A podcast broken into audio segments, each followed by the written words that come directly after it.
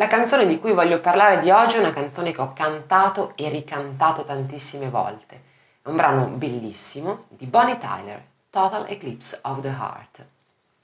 Questa canzone è una canzone dei primi anni 80, credo che sia intorno all'83 è la pubblicazione del brano ed è una canzone di quelle che io chiamo proprio epiche. Intanto perché è molto lunga, molto estesa e perché ha tante parti in sé, perché sembra una sorta di musical in qualche modo eh, parte, una ballata intanto, quindi diciamo un brano lento fondamentalmente, una ballata eh, pop rock mh, mm, con quelle sonorità tipiche poi del rock degli anni Ottanta, quindi con questi riverberi incredibili, basti ascoltare proprio il rullante della batteria, eh, che è imponente, riverberatissimo, è, è, è, enorme e che è tipico proprio di, que- di quegli anni, insomma, in cui si usavano eh, esattamente questi suoni. Il pezzo parte con un piano voce e parte con una botta e risposta uomo-donna, Bonnie Tyler con un uomo, eh, sembra quasi un, un, dialogo quindi, e poi esplode nel,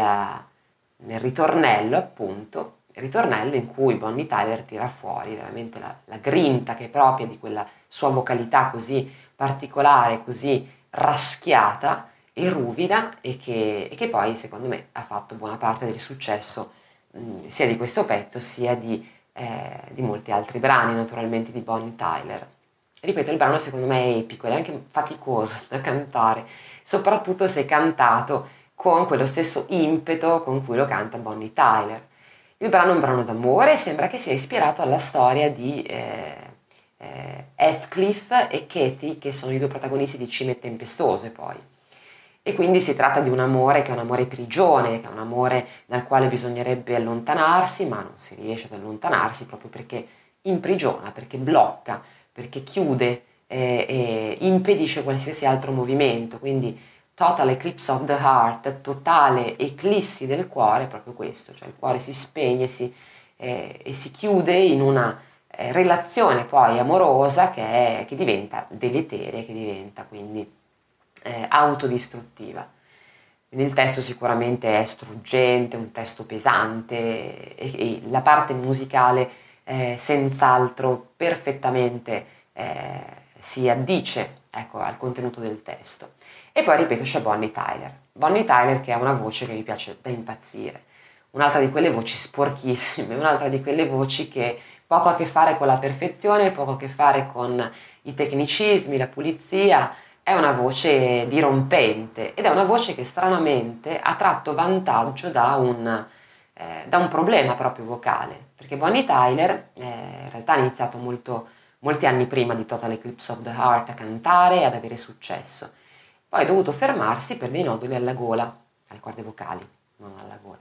dei noduli alle corde vocali, quindi si è fatto operare e nel momento della convalescenza pare che a un certo punto, presa dalla frustrazione, abbia urlato e abbia insomma fondamentalmente buttato alle ortiche tutto il lavoro di riabilitazione che avrebbe dovuto fare, che avrebbe dovuto riportarla ad avere una voce pulita.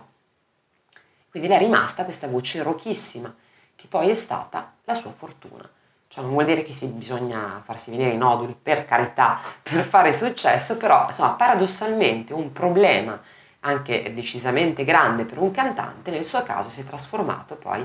eh, nella gallina delle uova d'oro, cioè in quello che le ha permesso di diventare un personaggio così caratteristico e così unico. Al di là della voce, del timbro vocale appunto così sporco per questa ragione, devo dire che lei però è insomma, molto brava proprio a livello interpretativo perché ha questa, questa, eh, questa energia, questa carnalità nel cantare un po' tutto quello che canta che, eh, che ti coinvolge, che ti prende, che ti, eh, che, che insomma rende molto, molto più vere le interpretazioni, per cui anche per questo mi piace moltissimo. Total Eclipse of the Heart resta, ripeto, probabilmente il suo pezzo più famoso e probabilmente un, un, vero e proprio capolavoro nella musica pop di quegli anni, nella musica pop rock, diciamo, di quegli anni. Poi ne sono state fatte un sacco di versioni anche dance, io stesso ho cantato una versione dance di questo pezzo che vabbè, insomma, meglio l'originale per me, eh, però insomma talmente famosa appunto che alla fine si presta a mille rivisitazioni, a mille versioni e alla fine resta sempre bella.